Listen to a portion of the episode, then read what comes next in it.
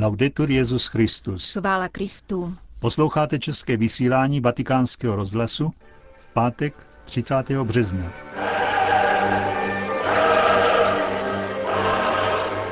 Vážení posluchači, po spravodajském bloku vám dnes nabízíme homílii otce Richarda Čemuse k nadcházející neděli. Od mikrofonu vás zdraví Jana Gruberová a Josef Koláček. Zprávy vatikánského rozhlasu. Vatikán. Za provokaci ve vztahu k církevní autoritě poškozující celou katolickou církev označila Kongregace pro nauku víry jednání čtyř řeholníků vyloučených z baziliánského řádu svatého Josafata, kteří se svévolně prohlásili za biskupy ukrajinské řecko-katolické církve.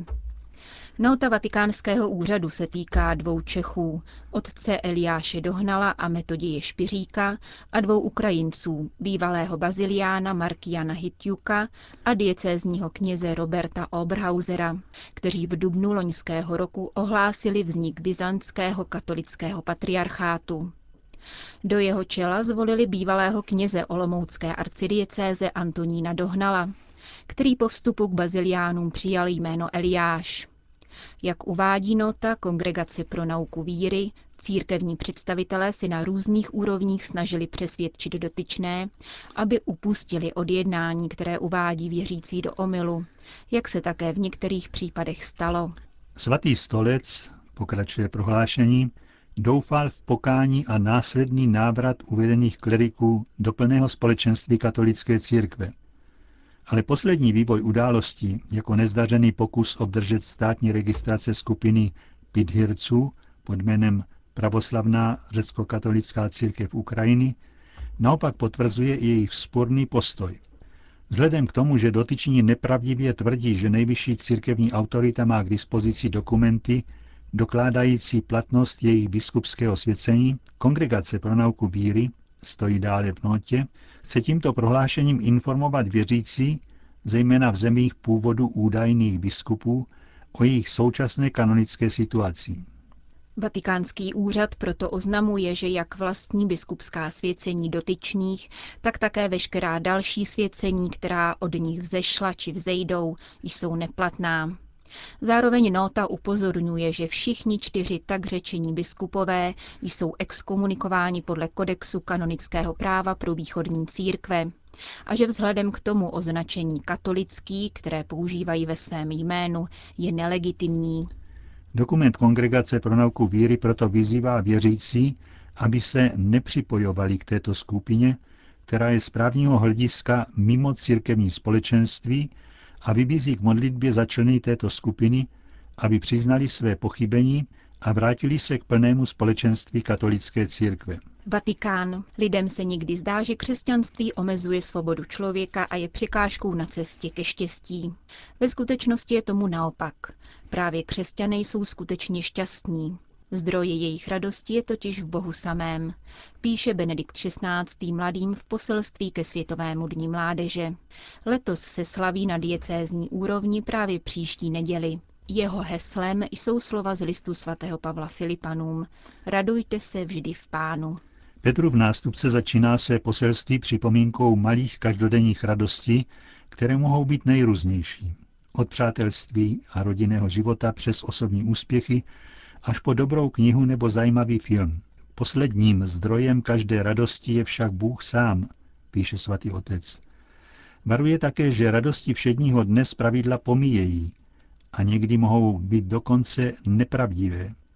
Lidské srdce ale touží po radosti hluboké a trvalé. A tu nachází jedině v Bohu, jeho synu, který přišel na svět právě proto, aby jeho radost byla v nás a aby byla úplná připomíná papež Ježíšovými slovy z poslední večeře. Benedikt XVI. pak mluví o tom, co křesťanskou radost posiluje. Jmenuje liturgii, prohlubování víry, svědectví lásky nebo společenství církve.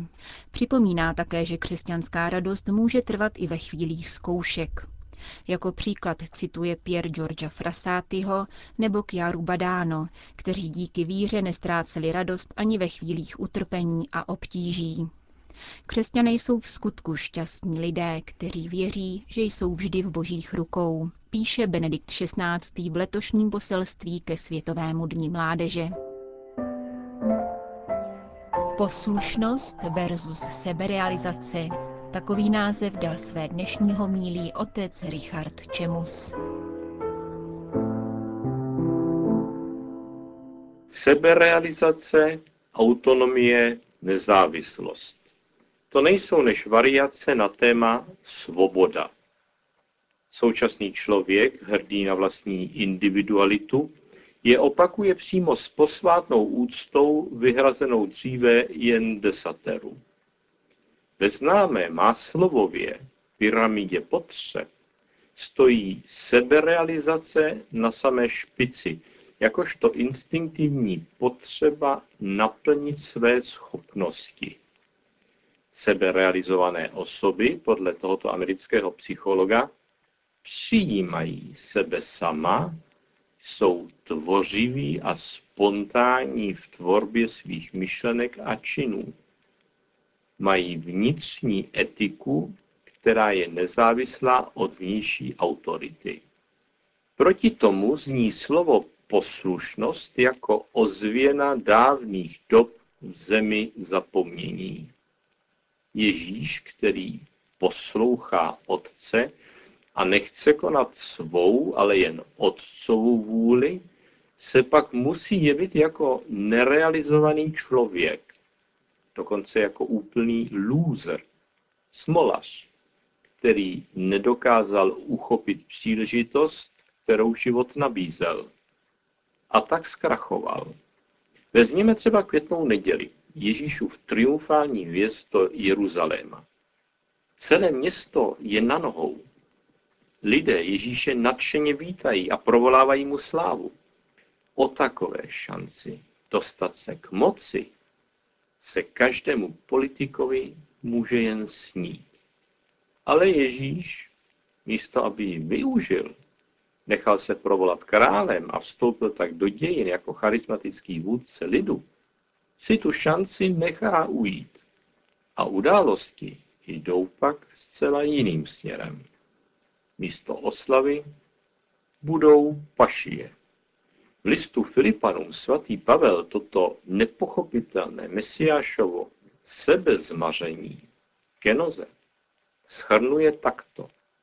Kristus Ježíš, ačkoliv má božskou přirozenost, nic nelpěl na tom, že je rovný Bohu, ale sám sebe se zřekl, vzal na sebe přirozenost služebníka a stal se jedním z lidí. Byl jako každý jiný člověk. Ponížil se a byl poslušný až k smrti, a to k smrti na kříži. Co to konkrétně obnášelo, předjímá 22. žalm. Probodli mi ruce i nohy, spočítat mohu všechny své kosti. Dělí se o můj oděv, losují o můj šat. Nejpozději při čtení z proroka Izajáše se stává zřejmé, že poslouchat znamená v písmu svatém něco mnohem víc, než jen podřídit vlastní úsudek vnější autoritě a omezit tak vlastní suverenitu. Každé ráno mi hospodin probouzí sluch, vyznává prorok, abych ho poslouchal, jak je povinnost učedníka. Pán mi otevřel ucho a já se nezdráhal, necoubil naspět. Svá záda jsem vydal těm, kteří mě byli, své líce těm, kteří rvali můj vous. Svou tvář jsem neskryl před hanou a slinou. Pán, hospodin, mi však pomáhá, proto nejsem potupen. Význam pojmu poslušnost v Bibli vyrůstá z kontextu semické mentality, která je akustická, upřednostňuje sluch. Starozákonní spiritualita spočívá proto v tom, Boží slovo slyšet a uskutečnit ho v životě. Šemá Izrael, slyš Izraeli, je základní požadavek Jahveho na svůj lid. Jestliže hospodin probouzí sluch a otvírá ucho, chce člověka oslovit, chce s ním vstoupit do dialogu. Musí však často překonávat lidskou neochotu, naši duchovní hluchotu. Bůh stojí o naši spolupráci s ním. Ten, který tě stvořil bez tebe, říká svatý Augustín, tě nespasí bez tebe. Po staletí se Izraelité chovali jako nahluchlí.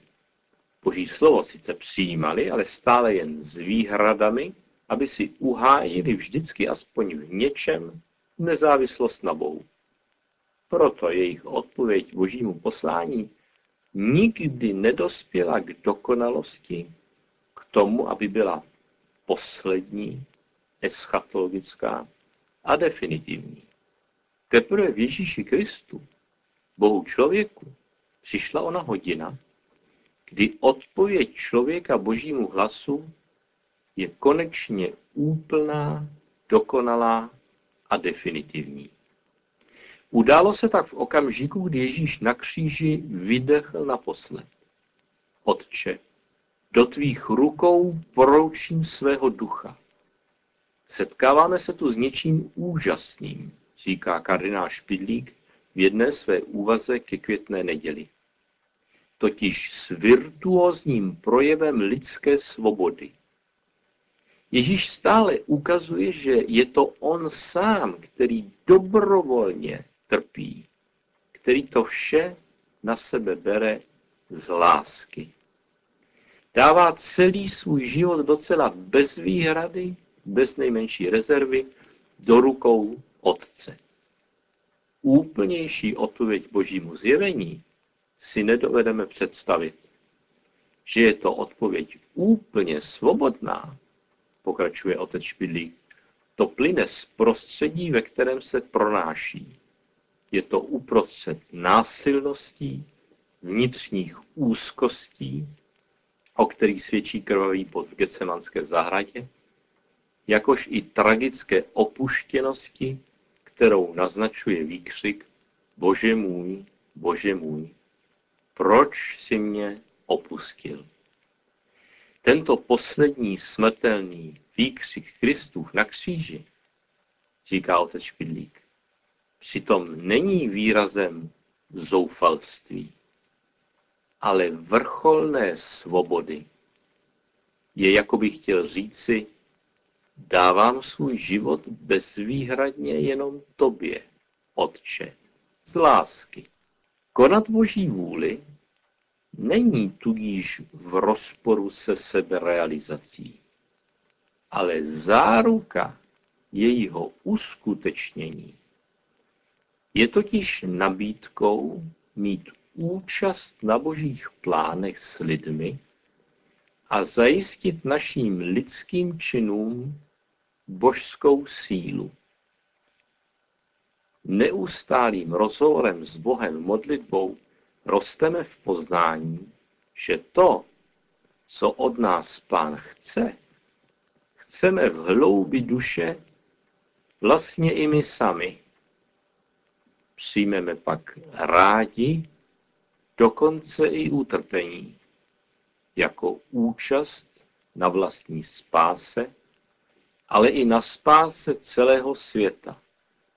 Hlavně ale jako nabídku zvláštního božího přátelství.